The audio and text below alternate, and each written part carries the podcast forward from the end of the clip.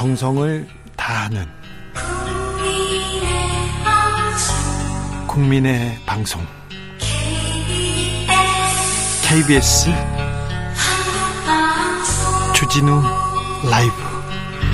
그냥 그렇다고요.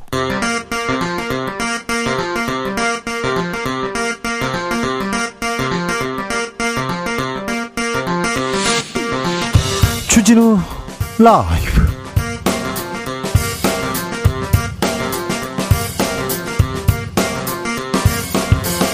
이천이십삼년 시월 십구일 목요일입니다. 안녕하십니까, 주진우입니다. 국민은 무조건 옳다, 돌이켜보고 반성하겠다. 윤석열 대통령 몸을 낮췄습니다. 국민의힘에서는 확실하게 세대교체 신호탄 쏘았다고 자평하고 있는데요. 그런데 이준석, 유승민 신당설 계속 나옵니다. 국민의힘 쇄신책, 국민들은 어떻게 보고 있을지, 당 내부에서는 어떤 얘기들을 나오는지 국민의힘 이용 의원과 이야기 나눠봅니다.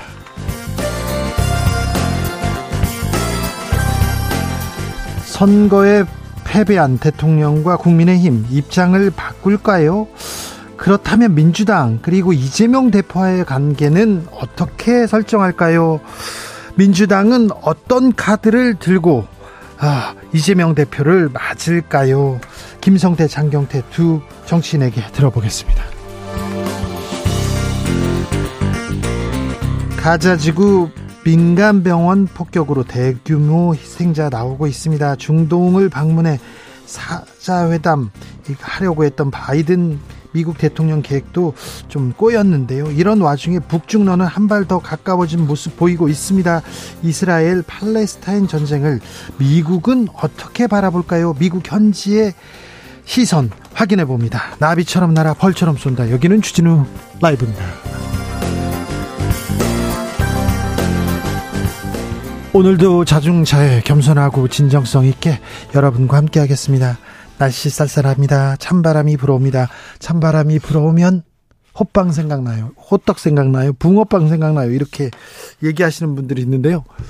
어, 저는 호떡 팝니다. 호떡 파는데 호떡을 한 호떡을 봤어요. 근데 호떡을 찾기도 어려운데 호떡이 얼마인가 했더니 삼천 원이 넘는 거예요, 하나에. 그래서 깜짝 놀라서 어이, 못 사 먹겠다. 붕어빵 사 먹어야지. 천 원에 세 개인가 이렇게 물어봤더니 붕어빵도 천 원을 넘어서 하나에 천, 천 원이 넘는 것도 있다고 합니다. 이거 그리고요, 더 놀라운 것은 공깃밥, 식당 공깃밥이 이천 원으로 오른 곳이 있다고 합니다. 공깃밥 천 원은 이거 불문율 아니었나요? 헌법에 정해진 거 아닌가 그런 생각을 하기도 했었는데. 공깃밥 이천 원. 아, 이거 걱정입니다. 간식들, 공깃밥까지 오르고 있는데 이렇게 막 물가가 오르면 어찌하지요?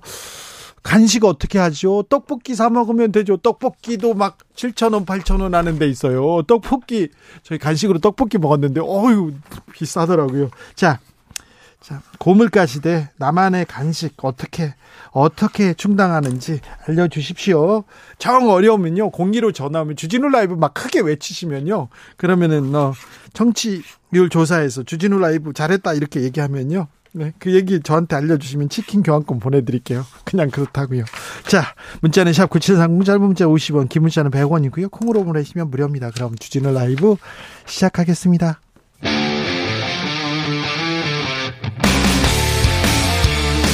탐사보도 외길 인생 이십 년. 주 기자가 제일 싫어하는 것은?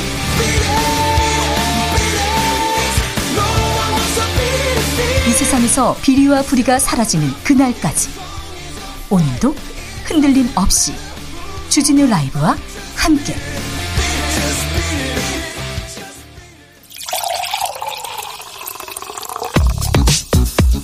진짜 중요한 뉴스만 쭉 뽑아냈습니다. 주스 정상근 기자, 어서 오세요. 안녕하십니까. 의대 정원 확대, 이 얘기가 계속 이렇게 화두인데요. 정부가 음, 정원 확대 얘기는 없었습니다. 그런데 의료 어떻게 혁신적으로 바꾸겠다 이런 발표를 했어요. 네, 응급실 뺑뺑이, 소아과 오픈런 등 이 의료 관련 민생 이슈가 화두가 된 가운데 정부가 지역 필수 의료 붕괴와 지방 소멸을 막겠다며 오늘 지역 완결적 필수 의료 혁신 전략이란 것을 발표했습니다. 정부는 우선 지방 국립대 병원 등 거점 기관의 의료 역량을 중증, 응급, 최종 치료까지 마칠 수 있도록 강화한다라고 밝혔습니다. 네. 이를 위해 필수 의료 분야 교수 정원을 늘리고 총 인건비와 정원과 관련된 공공기관 규제를 혁신한다고 밝혔습니다.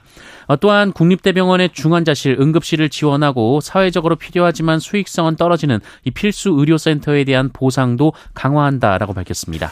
한국은행이 기준금리를 동결했습니다. 하지만 금리를 올릴 수도 있다. 이런 이런 입장 변화가 있다. 이렇게 봐야 될 것 같습니다. 네, 한국은행은 오늘 기준금리를 다시 삼 점 오 퍼센트로 동결했습니다. 어, 이창용 한국은행 총재는 그러나 어, 이번 회의에서 지난 팔월 회의 때보다 긴축 강도를 강화할 필요가 있다는 의견이 많았다며 어, 금통위원 여섯 명 중 다섯 명이 추가 금리 인상 가능성을 열어둬야 한다는 입장이라고 전했습니다. 중동 전쟁, 유가, 고유가, 고환율 그러면서 이런 그 전쟁 시기가 계속되면 전쟁 상황이 계속되면 금리 인상 가능성 열어둬야 된다 이렇게 얘기합니다. 네.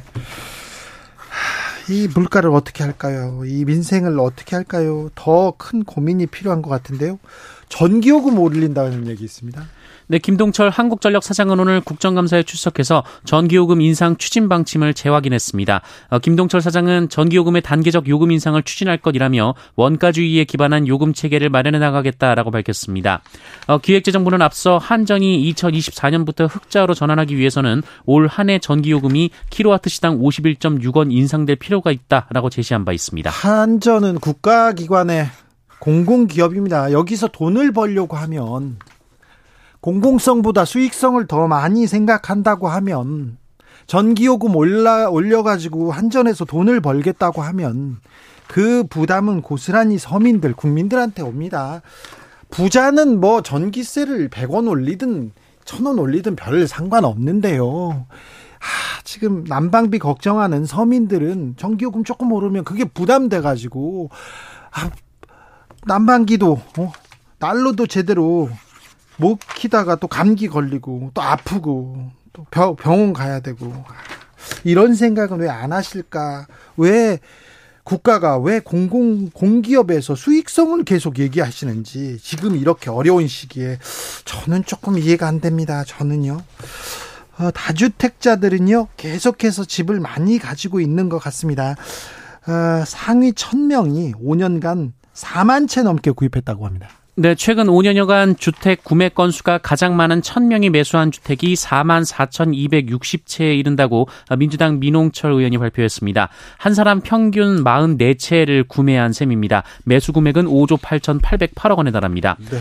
특히 백 채 이상 구매한 다주택자가 사십육 명이고요. 연령별로 보면 사십 대가 오십 대가 오백칠십팔 명으로 가장 많았지만 이십 대와 삼십 대에도 백육십일 명에 이르렀습니다. 윤석열 대통령 참모들에게 소통을 강조했습니다. 네, 어, 윤석열 대통령은 오늘 참모진에게 용산의 비서실장부터 수석, 비서관, 그리고 행정관까지 모든 참모들은 책상에만 앉아있지 말고 국민들의 민생 현장에 파고들어서 살아있는 생생한 목소리를 직접 들으라라는 지시를 내렸다고 김은혜 홍보수석이 전했습니다. 어, 윤석열 대통령은 그러면서 본인부터 어려운 국민들의 민생 현장을 더 파고들겠다라는 말을 했다고도 덧붙였습니다. 국민과의 소통, 국민... 네, 힘과의 소통 대통령한테 가장 필요한 덕목이 아닐까 생각한다는데 국민과 국민과 민생 현장에 더 파고들겠다 이런 얘기했는데 윤 대통령 해외 가시네요?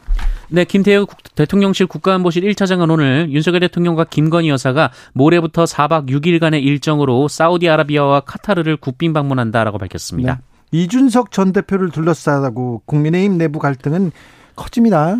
네, 김민수 국민의힘 대변인이 오늘 엠비엔 방송에 출연해서 이준석 전 대표가 당을 나가면 장기적으로 지지율의 삼, 사 퍼센트가 플러스 될 것이라고 주장했습니다. 어, 이에 이준석 전 대표는 자신의 에스엔에스에 이준석이 없어져서 지지율이 오른다는 분석을 하고 있다면 즉각 이준석을 제명해 당 지지율을 올리라라고 맞받았습니다. 윤석열 대통령의 호위무사로 이렇게 알려져 있는 이용 의원은 어떤 생각을 가지고 있을까요? 국민의힘 이준석을 바라보는 여러 가지 시선 잠시 후에 자세히 분석합니다. 이재명 민주당 대표는 다음 주에 당무에 복귀합니다. 네, 이재명 대표가 오는 이십삼일 당무에 복귀한다고 민주당이 밝혔습니다. 지난달 십팔일 단식 도중 건강이 악화돼서 병원에 입원한 지 한 달여 만입니다. 미국과 이스라엘이 가자지구 구호물자 지급에 합의했습니다. 네, 어, 어제 이스라엘을 방문한 조 바이든 미국 대통령은 네타냐우 이스라엘 총리와의 회담을 통해 인도주의 재앙 위기에 직면한 팔레스타인 가자지구에 대한 구호물자 지원을 합의했습니다. 어, 하지만 미국 뉴욕타임즈는 구호물품을 실은 트럭들이 이집트 국경을 넘지 못하고 있다라고 보도했습니다. 어, 이 물품들이 민간인에게만 전달돼야 한다는 조건이 있고 모든 트럭에 구호품만 운반하고 있는지 확인해야 하기 때문이라고 합니다. 지금 물도 음식도 전기도 끊긴 상태잖아요, 가자지구는. 네, 지난 구일부터 전면 봉쇄된 상태이기 때문에 인도주의 재앙 위기에 직면해 있다라는 우려가 나오고 있습니다. 이스라엘을 방문한 조 바이든 대통령, 이스라엘 지지를 표명했습니다. 네, 바이든 미국 대통령은 텔아비브 현지 연설을 통해 이스라엘에 대한 전폭적인 지지를 재차 밝혔습니다. 특히 오백 명 가까이 사망한 가자지구 병원 참사에 대해 이스라엘의 소행이 아니라며 가자지구 내 테러 조직이 로켓을 잘못 발사한 것으로 보인다라고 주장했습니다. 자, 미국이 이스라엘 손을 들어주고 가버렸습니다. 그래서 중동의 중동의 분위기는 더 좀 심각해졌습니다. 네, 하마스는 미국이 이스라엘에 맹목적으로 편향돼 있다라고 반발했습니다. 어, 그러면서 이 병원 사건은 이스라엘의 소행임을 증명할 자료를 제출할 것이라고 말했습니다. 어, 이란은 국영티비를 통해서 이스라엘에 대항한 어, 새로운 전선이 열릴 것이라고 보도했고요. 어, 레바논 베이루트 외곽의 미국 대사관 앞에서는 수백 명의 시위대가 미국을 규탄하고 인근 건물에 불을 지르기도 했다라고 뉴욕타임즈가 보도했습니다. 주스 정상근 기자와 함께했습니다. 감사합니다. 고맙습니다. 요즘은 간식 먹기 어이구 겁나요 얘기하는 데요. 팔팔구일님 주 기자님 호떡 붕어빵뿐만 아닙니다. 시장 가면 정말 놀랍니다. 어우 쪽파 과일 너무 비싸요.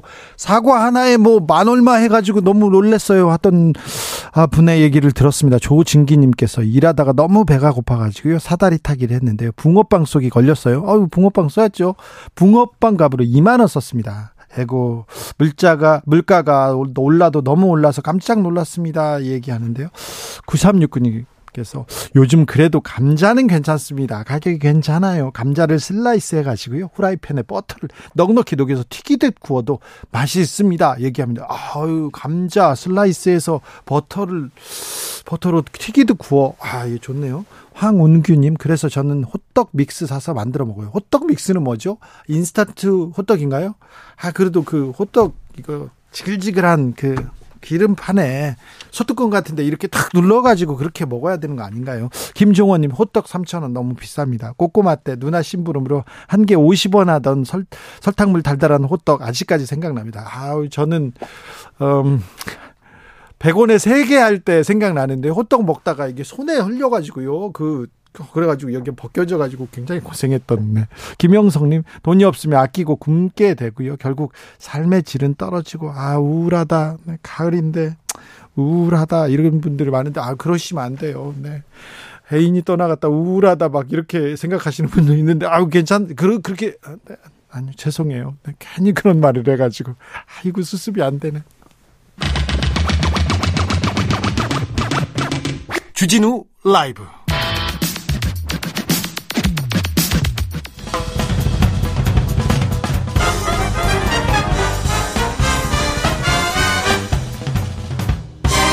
훅 인터뷰 모두를 위한 모두를 향한 모두의 궁금증 훅 인터뷰 바이든 미국 대통령이 전쟁 진행 중인 이스라엘을 방문했습니다. 이스라엘 전쟁에 대한 미국의 생각은 무엇일까요? 궁금합니다. 케이비에스 김양순 워싱턴 특파원과 살펴봅니다. 특파원님 안녕하세요. 네 안녕하세요. 네, 어, 조 바이든 미국 대통령이 이스라엘 방문했습니다. 현지에서는 어떻게 보고 있습니까?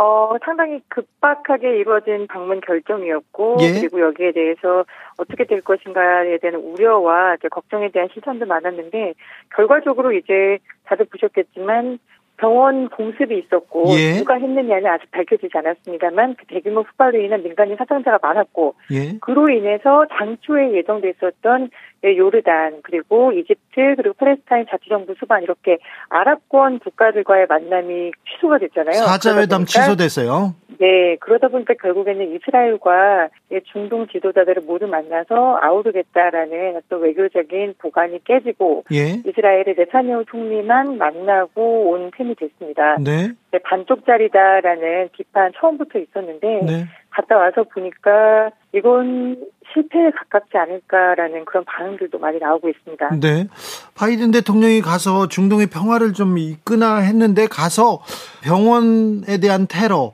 이스라엘이 아니다, 무장 세력의 소행이다 이렇게만 얘기해주고 그러니까 그러면 이스, 아직 정확하게 드러나지도 않았는데 이스라엘 손만 들어주고 오신 것 같아요.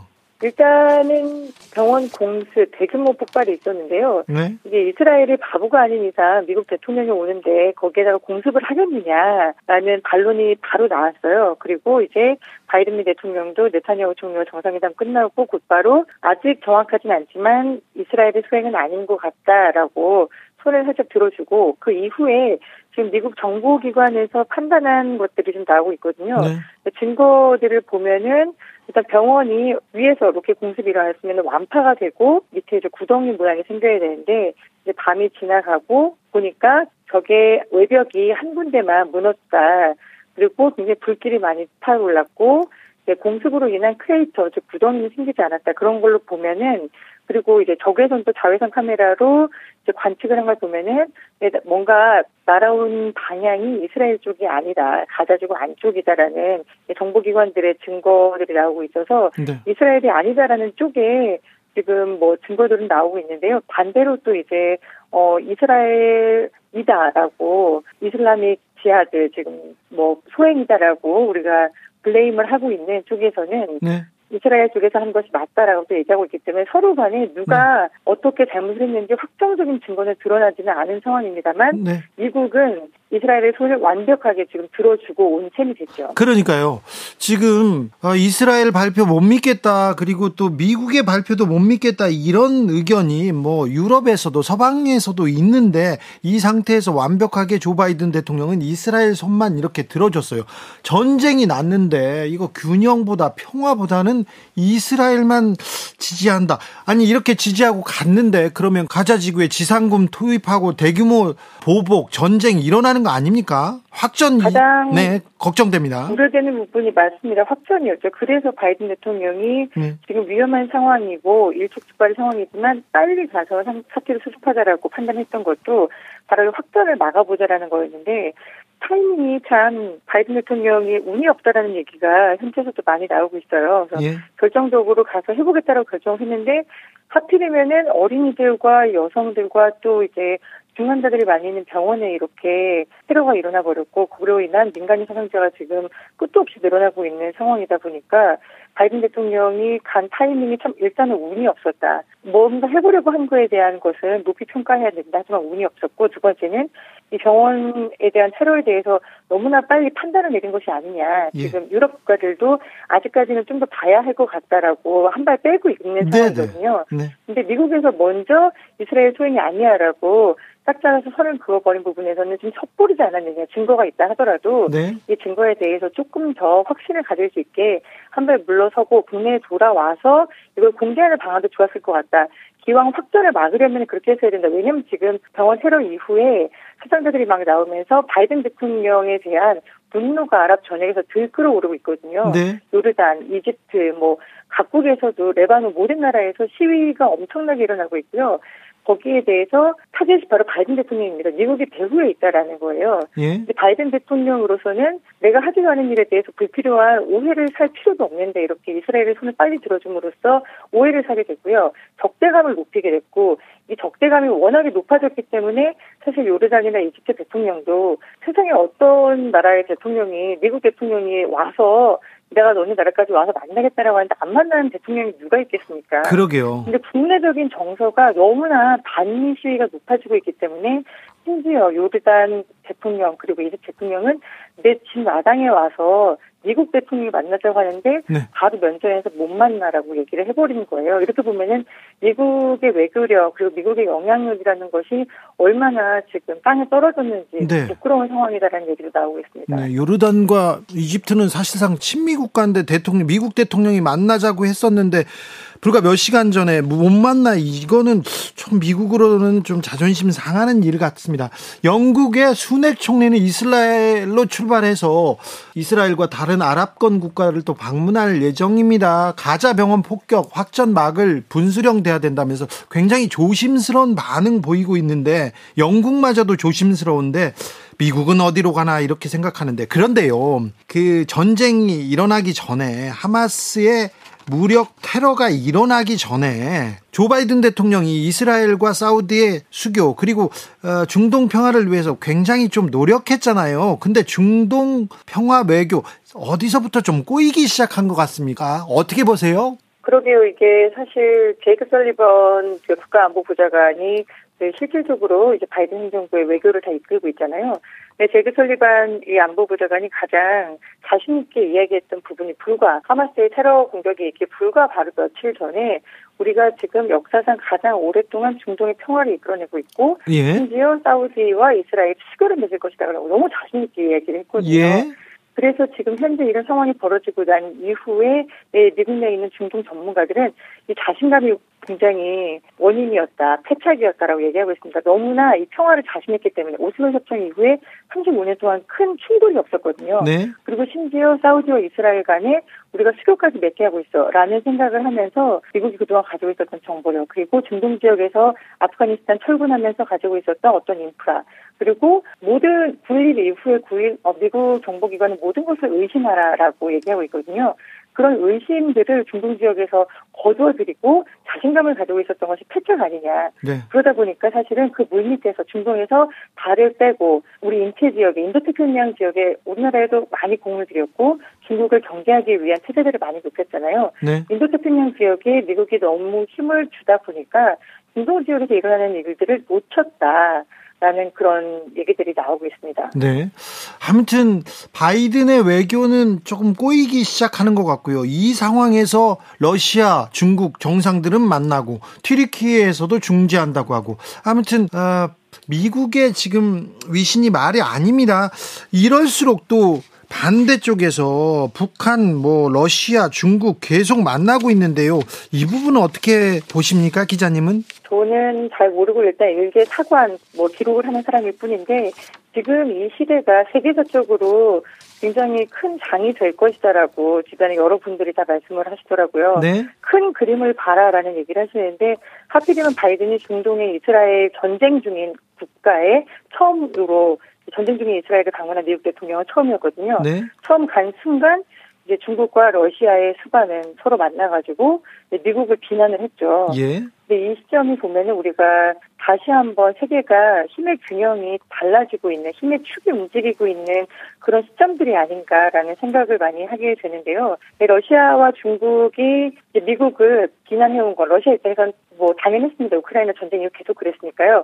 근데 중국 같은 경우에는 사실 불간섭주의, 우리는 남의 나라의 일을 참견하지 않는다라는 입장을 저도 견지해왔었거든요. 네. 근데 이번에 하마스 공격 이후에 이스라엘의 보복 공격이 대대적으로 있고 나서 일주일 뒤에, 그 지난 일요일에 중국이 이거 문제 있는 것 같아, 이스라엘 너네 너무 과도해, 이런 식으로 하면 인도주의적 위기가 심각해져라고, 네, 이례적으로 입장을 냈거든요. 네. 이런 부분에 있어서 중국이 그렇다면은 그동안 팔레스타인과 중국은 굉장히 사이가 좋았습니다. 이스라엘보다 사 년 먼저 팔레스타인과 수교를 했던 게 중국이거든요. 예. 마오쩌둥 때부터입니다. 네. 그래서 이후에는 중국이 이 축을, 힘의 축을 중동에서 어떻게 움직일 것인가, 이것도 좀 저희가 주의 깊게 봐야 할 것 같습니다. 알겠습니다. 일개 사관이 엄청 잘하세요. 저 그런데요, 이것도 하나 물어볼게요. 바이든 행정부는 한반도 평화에는 관심이 아예 없어 보입니다. 어, 워싱턴에서 취재할 때 어떻게 보이십니까? 아, 제가 오늘도 이제 한국에서 국경절 행사가 있었습니다. 한국과 미국의 동맹 동맹 칠십 주년을 기념해서 매년 이제 추석을 전후해가지고 하거든요. 네. 그래서 이제 어, 동아시아 담당 크리스틴 브링크 석을 만났는데요. 네. 한국을 사랑하는 사람이 너무 많다, 한반도의 평화를 걱정하는 사람이 너무 많다라고 이야기를 했고, 네, 실제로 미국 국무부나 아니면 여기 코리안 와처들을 만나보면은 한반도 평화에 대한 관심이 없지 않습니다. 분명히 한반도에 대한 관심, 그리고 한국이 지금 뭐 반도체나 에이아이나 이런 부분에 있어서 미국의 중요한 파트너로 올라왔기 때문에 한반도의 평화와 안전은 미국에게는 굉장히 중요한 문제입니다. 다만 현재의 미국이 할 수 있는 카드가 없는 상황이고, 그리고 북한은 러시아에게, 우크라이나 전쟁 중인 러시아에게 너무나 매력적인 선물을 주고 있는 상황이고, 그리고 그 대가로 뭐가 오고 갈지 우리는 모르는 상황이고, 즉 한반도의 평화는 그들에게도 네. 중요하고 우리에게는 당연한 문제지만 미국이 현재로서 가지고 있는 레버리지가 뭐냐, 지렛대가 뭐냐라는 질문에 있어서는 미국도 크게 할 말은 없어 보입니다. 그러니까요. 미국이 별로 관심이 없고 미국의 한반도 외교, 우리의 외교는 잘 가고 있는지 이스라엘에서 좀 보고 배워야 될 텐데 아, 고민이 커집니다. 말씀 감사합니다. 네, 감사합니다. 김양순 케이비에스 워싱턴 특파원이었습니다. 교통정보 알아보고 가겠습니다. 이현 씨.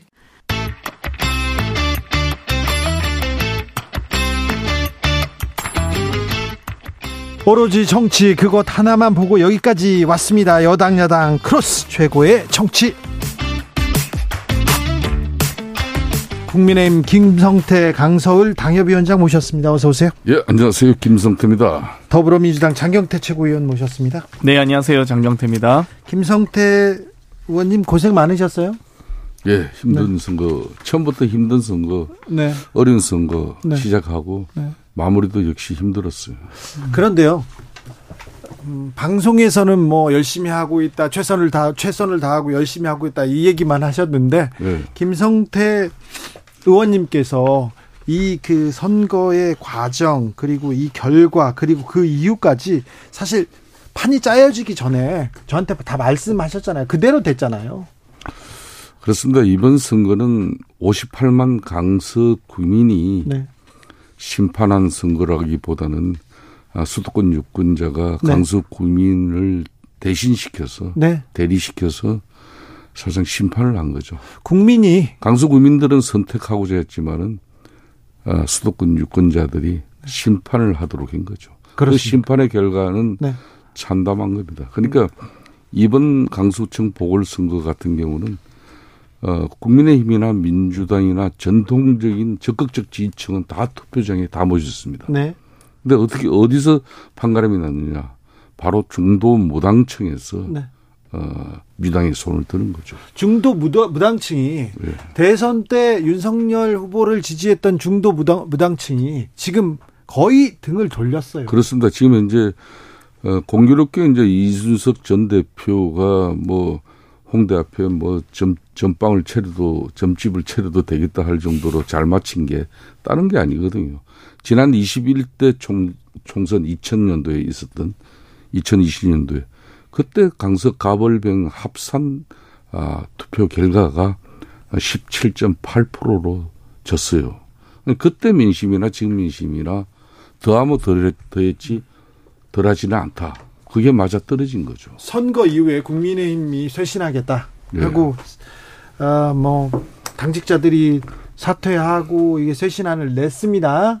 자, 당 내에서는 세대 교체에 큰 판을 짰다 이렇게 얘기하는데 국민들은 이게 뭐지? 별로 관심이 없어요. 관심이 없어요. 뭘 하고 있는지도 모르겠어요. 그러니까 대려 대통령께서는 이제 국민은 늘 무조건 옳다. 네. 어떤 비, 비판에도 변명해서는 안 된다. 네. 우리가 민생 현장으로 뛰어들어가 국민의 목소리를 더 가감없이 듣고 소통 잘해야 된다. 네. 뭐 또 대통령께서 심지어 오늘 오전 같은 경우는 그 충북대 개신문화관에서 어, 그 생명과 지역을 살리는 그런 뭐 필수 의료혁신 뭐 그런 전략회의가 있었어요. 네.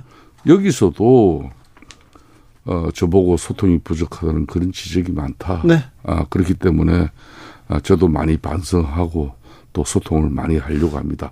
이렇게 솔직담백하게 바로 어, 지금까지 국정 운영 방식에 아, 소통이 부족했고 너무 일방적으로 갔구나. 이런 대통령의 자성과 반성이 있지 않습니까? 우리 당도 그렇게 아마 솔직담백한 모습으로 이번 강서구청장 재보궐 선거 이후에 배나하는 당의 모습을 보여주면 참 좋겠습니다. 소통이 부족했습니다. 소통은 부족하고 말이 많았고요. 국민은 늘 옳다고 했는데 국민 생각과는 정반대 인사들을 계속 이렇게 내보내셨어요. 그래놓고 지금 이렇게 얘기하시는데 국민의힘 쇄신 그리고 윤석열 대통령의 반성 어떻게 보셨습니까? 장경태 최고위원. 뭐 일단 반성을 하신다고 하지만 그 진정성이 담보되기 위해서는 행동도 같이 봐야 되는데요. 사실 이 선거 참패 이후에 김행 장관 후보자 사퇴했지만 사실 엄밀히 말해서 내각 국무위원은 아니었습니다. 네. 그렇기 때문에 저희가 주장했던 한덕수 국무총리에 대한 해임건이라든지 다른 여타 장관들에 대한 여러 가지 뭐 중폭이라도 개각을 좀 했으면 어땠을까.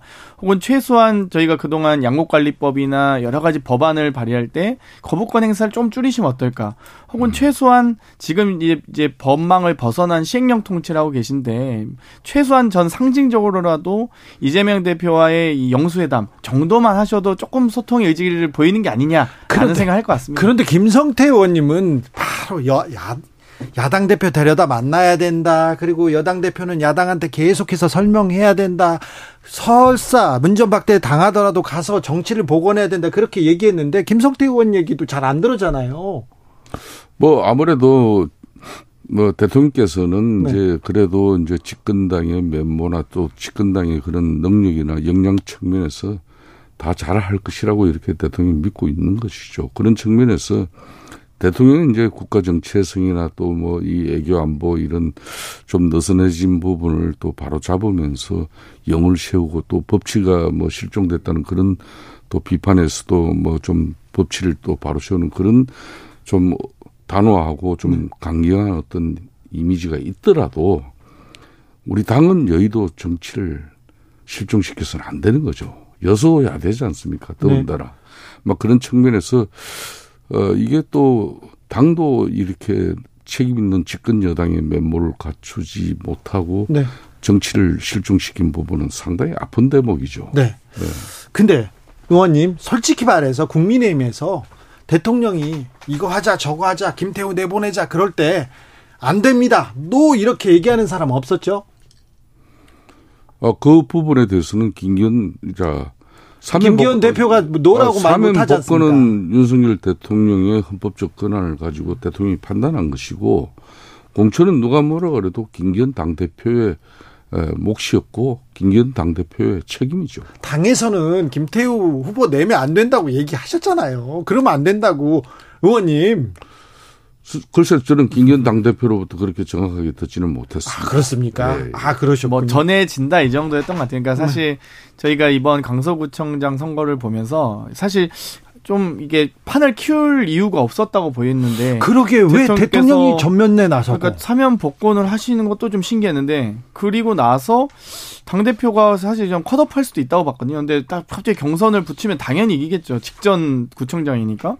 그래서 공천까지 하는 걸 보면서 아, 이 선거를 완 그리고 그 이후에 선대위를 구성하는 과정도 뭐 이렇게 나경원, 안철수, 뭐 정우택 부의장님까지 이렇게 딱 모시면서 판을 엄청나게 키우더라고요. 그래서 저희가 오히려 어, 이 선거가 이렇게 판이 커지면 결국 윤석열 대통령 심판 선거인데 어 약간 갸우뚱하면서 같이 간 측면이 좀 있는 것 같습니다. 강서의 김성태는 그러면 안 된다고 계속 얘기하셨어요. 그때 선거 때 이게 판이 커지면 안 된다고. 뭐 솔직히 그랬습니다. 이 판을 전국의 이백삼십여 개 기초자치단체 중에 하나인데 이 판이 왜 우리가 우리 모든 당력이나 네. 심지어 뭐 용성까지 이렇게 국민들에게 비춰질 수 있는 이런 보궐선거 판이 정권 있겠냐. 심판 중간 선거로 만들었잖아요. 그러니까 이제 뭐 그런 측면에서 저희들은 좀 상당히 뼈아픈 대목이 있는 네. 거죠. 자, 선거는 끝났습니다. 자, 네.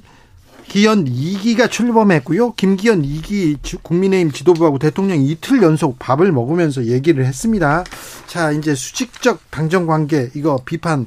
어, 떨쳐버리고 여의도 출장소 이 오명도 벗어버릴지 한번 지켜봐야 될 텐데 네. 혁신위원장 얘기 계속 나옵니다. 혁신위원장 누가 옵니까? 정운찬 전 총리 얘기 나오던데요. 그렇습니다. 이게 뭐 아직까지 지금 김기현 당대표 특히 김기현 이 기 체제 입장에서는 이건 정말 국민적 신뢰를 회복하지 못하면 내년 총선에 우리가 전부 자멸하고 말, 말 것이기 때문에 절체절명의 지금 상황입니다. 그런 네. 측면에서 지금 특정 뭐 혁신위 위원장 후보군을 절대 협소하게 좁게 보지 않을 거예요. 네, 넓게. 원래 이걸 갖다 왜 이번 주말까지 넘기는 이유는 네. 보다 폭넓게 보는 겁니다. 그래서 이 혁신위는 반드시 성공해야 되고 앞에 뭐 우리 장경태 민주당 최고위원 계시지만 네. 지난번 김원경 핵심이가 네, 민주당 입장에서도 핵심이. 성공의 사례라고 말할 수는 없지 않습니까? 네. 우리도 그것 전체를 밟아버리면은 이거는 지금 이 순간의 위기를 모면하기 위한 하나의 또 꼼수로 비춰지면 큰일 납니다. 지금 네, 근데 지금 이 순간 혁신이라 성공하기는 굉장히 굉장히 어려운 길을 가야 될 거예요. 그러니까 이 혁신이라는 것은 정말 우리 당의 명운을 걸고 해야 되는 그런 상황이에요. 그런 만큼 그 혁신 위원장 후보군은 어, 김기현 당대표뿐만 아니라 우리 보수 진영의 모든 지혜와 슬기로움을 다 모아서 책임자를 찾아야 됩니다. 제가 보기엔 이번 보궐선거에서 가장 교훈을 많이 얻으신 김성태 의원님께서 혁신 네. 현장 하셔도 되겠다고 음. 느껴질 정도인데요. 그럼 민주당이 큰, 큰 위기에 옵니다. 지금 이제 보면은 지도부가 이제 김기현 대표님은 이제 울산이시고 뭐 윤재욱 그 원내대표님이나 또 이번에 신임 사무총장님까지도 네. 경북 티케이로 다 영남에 지금 국한되고 있거든요. 그러니까 사실 실제 어떤 전, 전투는 수도권에서 여러 가지 이제 국민과 민심을 얻기 위한 노력을 해야 될 텐데 자꾸 이게 따뜻한 아랫목을 가시는 게 아닌가 이런 아쉬움, 그러니까 아쉬움이라기보다 저는 아쉽진 않지만 그러니까 그런 모습이 좀 비춰져서 아쉬운 것 같은데 아, 표정은 즐거워하시네요. 아, 저는 네. 아쉽진 않습니다만 네. 그런 모습들이 이제 있어 보여서 아마도 이번 혁신위가 국힘에서는 엄청 중요할 겁니다. 왜냐하면 민주당은 총선 룰 자체를 일 년 전에 확정하게 되어 있다면 국민의힘은 그 총선 룰 자체가 상당히 공간의 권한이 전폭적으로 보장되는 정당이거든요.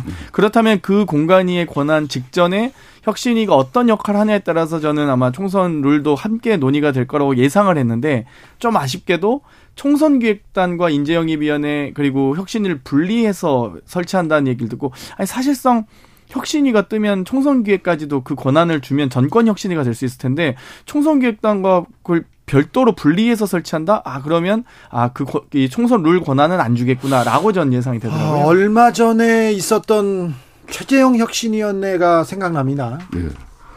지금 장경태 최고위원이 대체로 잘 짚었는데요. 지금 상에서 뭐 공천 뭐 이런 뭐 기획단을 또 별도로 두고 당무감사는 당무감사대로 이루어지고 또 연말, 연말에 가서 이제 공간이는 공간이대로 꾸려지고 또 그다음에 선다이 체제가 또 만들어질 건데 이 핵심은 지금까지의 당 체제를 일신하고 쇄신하기 위한 실질적인 정권을 부여한 그런 핵심이가 돼야 되는 것이죠. 돼야 되는데요. 그런데 그 규정을 지금 현재 정확하게 지금 아직까지 짓지를 못했어요. 아, 어디까지 그렇기 조건지? 때문에 이제 김기현 당대표로서는 아마 다음 주 월요일까지 핵심위 위원장과 함께 예. 이, 그, 이 핵심위 위원장 위원회는 어느 정도의 정권을 부여할 것인지 네. 이런 것까지 같이 고민하고 아마 내지 않겠냐 이렇게 그러니까 보고 있습니다. 짧게만 말씀드리면 혁신위가 이제 총선기획단 저는 통합형 그러니까 전권형 혁신이라고 예상했던 게 사실상 이번 혁신위가 해봐야 만약에 말씀하셨듯이 십이월 말이면 공간이랑 이거 다 떠야 되는데 불과 한 달 반 활동하려고 혁신 띄우는 건 아닐 거란 말이에요. 그러니까 총선 계획도 안 따로 있고 그러면 결국 공관위원장과 선관위원장의 추천권을 부여한 혁신이어야만이 실질적인 역할과 권한을 가지고 행사할 수 있을 텐데 과연 그러면 한 달 반 동안 뭘 만들지? 그러니까 이제 당대표의 실질적 권한을 네. 상당한 부분 혁신위원회 위원장에게 맞습니다. 이양하느냐. 네. 뭐 이 혁신이 결과는 당 최고위에서도 조건 없이 다 전부 수용하기로 한 그런 어떤 정도의 이 핵심이냐 그 모양새도 아직까지 네. 정해진 게 없죠. 그렇기 때문에 핵심위 위원장들만 위원장만 사람들이 언론에서도 궁금해한데 음. 제가 더 궁금한 것은 앞으로 그렇지. 이 핵심위가 진짜 정권 핵심위가 돼서 네. 핵심위원들 구성까지도 그냥 핵심위원장에게 다 일림할 건지 네. 뭐 이런 것까지도 다 궁금한 사항이죠. 여기에 국민의힘은 발등에 불이 떨어졌습니다. 유승민 전 의원, 이준석 전 대표 탈당과 신당 창당 계속 얘기가 나오고 있습니다. 이 뉴스만 나옵니다. 선거 끝나고 나서 이준석이 잘못했다. 이준석이 책임져라. 이런 얘기도 있는데요. 이준석 신당 뜨면 국민의힘 수도권에서 다 죽는다. 아, 이런 이렇게 걱정하는 윤상현 의원도 있습니다. 어떻습니까? 저는 대체로 뭐 우리 대변인 중에 한 사람이 네. 뭐 인숙 대표 정리하려면 빨리 정리하고 정리하고 나면은 삼, 사 퍼센트의 지지율이 올라간다. 올라갈 것이다. 이런 뭐 목소리도 있고. 예, 그런데요. 윤상현 의원은 무슨 소리 하느냐. 네. 그만큼 이제 앞으로 힘들어질 것이다. 그런데 저는 대체적으로 뭐 윤상현 전 아, 윤상현 의원의 입장을 비슷하게 가집니다. 네. 아, 이게 어찌 됐든 간에 어, 지금 현재 이준석 전 당대표나 이런 분들이 당을 떠나지 않으면서 네. 계속 쓴소리 또 아픈 소리 하고 있는 거거든요. 때로는 막 수용하기 정말 어려운 그런 뭐 볼멘 소리도 내고 있는 부분에 대해서 이걸 어찌됐든 간에 이럴 때가 그나마 나은 것이지 이걸 여기서 더 벗어나가지고 네. 뭐 홀로 서기를 하고 자기 살림 차려버리면은 또 거기에 뭐 일정 부분 사람들이 모이기 시작하면은 그건 민주당 표를 갉아먹는 게 아니라 결국은 우리 보수 진영의 분열로 볼 겁니다. 네. 그렇기 때문에 우리가 한마디로 더 시험 정치로서 이 결과를 국민들이나 언론이 평가하지는 않을 거예요. 결국은 뺄셈 정치가 이루어졌다 이렇게 볼 겁니다. 당 지도부, 당 핵심은 윤상현 의원이나 김성태 의원님 얘기에 대해 더 귀를 기울일까요? 저는 그렇습니다. 이제 뭐 내년 총선에서 사실상 우리가 실패하면은 윤석열 정부 집권 삼 년 차에 무슨 일을 할 수 있겠습니까? 그렇다면은 이 절체절명의 위기에는 어떠한 당내 이념 논쟁이나 어떤 뭐 차이 이런 거 극복해야죠. 이 총선이라는 거죠. 민주당도 지금 현재 뭐 친명 비명 이 갈등이 있습니다. 이걸 이재명 대표가 어떻게 녹여내고 그래도 큰 무리 없이 총선판을 만들 것이냐 이걸 보는 것이고 우리의 국민의힘도 국민들 유권자들이 보는 거예요. 예. 아, 저 당에서도 이런 이런 문제, 아, 저거 함께 가기 어려운데 그럼에도 불구하고 그걸 녹여가고 풀어나갈 때 예. 많은 점수를 주는 거예요. 그러니까 정치는 저는 백 대 영은 없다고 생각해요. 칠 대 삼, 육 대 사 각종 이 권한과 자원을 협의하고 조정해 나가는 과정이라 생각하는데요.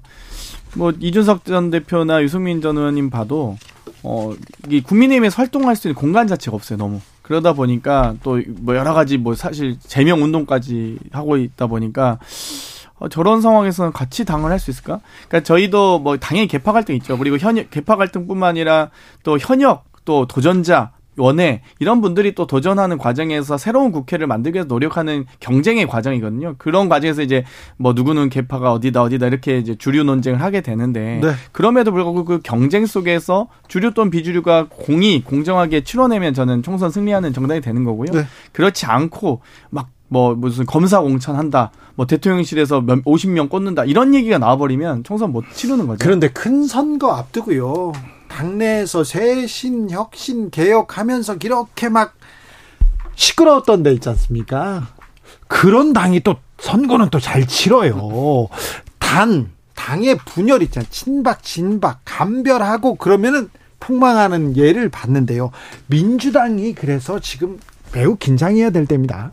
맞습니다. 네. 저희도 네. 어, 사실 강서구청장 선거도 여러 가지 정권 심판 여론이 있음에도 불구하고 어, 저희도 정말 간절하고 절박하게 낮은 자세로 선거를 치렀거든요. 또 국민께 더 가까이 다가가기 위한 노력을 하고 있습니다. 그러니까 이겼다고 해서 거기에 만족하거나 거기에 절대 오만해져서는 안 된다고 생각하고 있습니다. 요즘 민주당 이렇게 분위기는 보면 아무래도 부자 몸조심하는 정당이죠.